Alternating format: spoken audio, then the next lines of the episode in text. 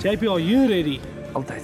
Ja, fantasties. Ja, je moet ook een reden geven. Ja, Nee, kan. Ek gaan jou nou ek gaan jou nou my rede gee. Ek gaan jou nou die rede gee. Andre, is jy reg? Never. Goed. Hoekom nie?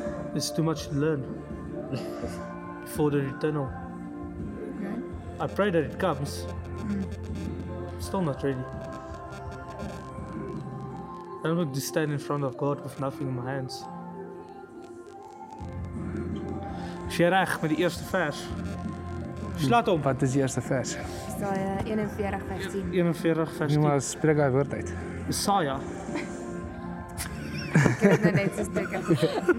Okay. Fear not, for I am with you. Do not dismayed, for I am your God. I will strengthen you. Yes, I will help you. I will uphold you with my righteous right hand. Okay, so there we read in the word God said we must be ready. So, oh, you are right, I'm wrong. So I don't go according to the will. And then the question comes from there ready for what? For what are we supposed to be ready? For how are we supposed to be righteous if we don't know what to be ready for? But you do know what to be ready for. What do you do what do you need to be ready for? For when the Lord comes. And if you don't know when it is, how are you gonna ready yourself? You you need to be ready at all times. Ja. How are you gonna do that? Okay, okay, that's a good answer. You need to be ready at all times. So if you know he's gonna come tomorrow, what in your life will, if you're already ready, so you won't change nothing in your life? You won't change anything. Nee, ek sê jy sal iets. Okay, but you You said not we, we need to be ready because we know he's coming. So if he's coming tomorrow, what We will... may be ready but we're not prepared. So the next verse. Romans 13, verse 11 to 14. Who's going to read it? Uh, read it? JB? No, the newcomer. Newcomer. No, JP has this one. She's going to have the next one. And do this knowing the time that now it is high time to awake out of sleep. For now your salvation is near, nearer than when we first believed. That the night is far spent, the day is at hand. Therefore let us cast off the works of the darkness and let us put on the armor of light. Let us walk properly as in the day, not in the revelry and darkness. Well, not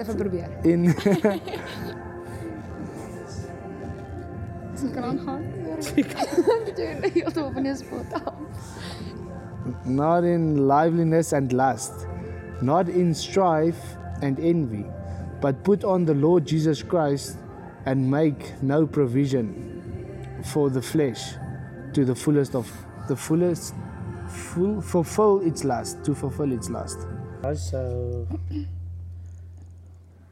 what that basically comes to is that we are uh, in the end times. I don't know if you guys uh, look at the news or listen to it or mess around on Facebook.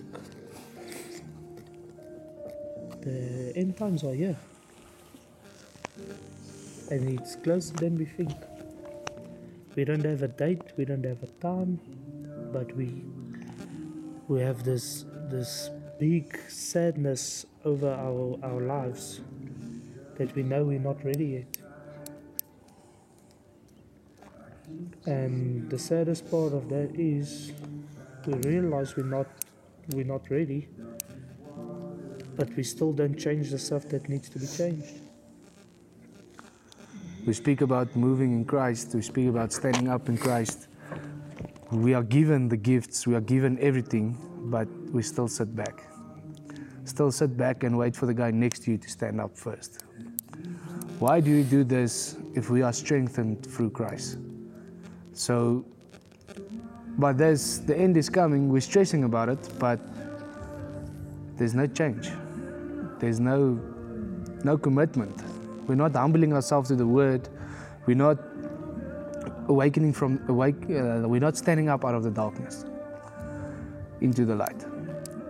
We say we are, but halfway, half foot is in, the other foot is in the light. The one is in the darkness. So, for this, are you ready?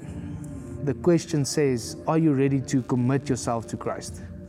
Are you ready to, to how can I say, to, to follow the guidelines given to us, to follow the good news?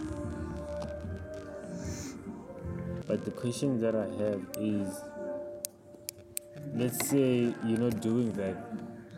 So how do I then become ready? How do you become ready? Ask the question again, sorry. You know, we're not doing what Yeah, yeah. we should do, right? We have the Bible. It says do this. Ten commandments from Genesis to Revelation. But we still skip certain things. A lot of stuff. Basically, maybe we do, we follow 40% or 30% of the Bible. And how do we then increase that 40 to 70? You repent. You repent and follow, repent and follow. Well, we still stay, we still, we, we're humans. We're gonna make mistakes. But the way we get back to where we need to be is the big deal. So you have to repent and learn from your mistakes, not repent and fall back to your mistakes. In. The verse that says, You have not chosen me, but I've chosen you, and I've appointed and placed you, purposefully planted you, that you would go and bear fruit and keep on bearing. I think in that situation where you said, like, if you're in an, if your mindset is in a good space, but you're in a bad situation, the Lord planted you there for a reason. So it's not, how can I say, like, you don't have to leave the situation because it's a bad situation. You just don't have to let the bad situ- situations influence you. You have to be strong enough and be faithful enough in the Lord so that th- those situations do not influence you, but you influence the situation in a good way. How amazing is that? It is. I've watched a movie yesterday. I don't know if you know the, uh, the movie or the book, if you read it, The Shack. No. Questions, all the anger, everything that we have as human. It gets answered in that movie. I'm quite strong in my faith. And I still weep when I look at that mo- movie. Jesus is coming back and he's taking away all the pain. But we need to step away from sin. We need to be ready. Even me in my personal life, I went to a couple of people and I asked them, Are you ready? Because I don't want to go to heaven without you. I don't want to leave you behind. Are you ready? They said, Yes, I know who Jesus is. I said, That's not good enough. Do you know his heart? Do you know He loves you more than anything else?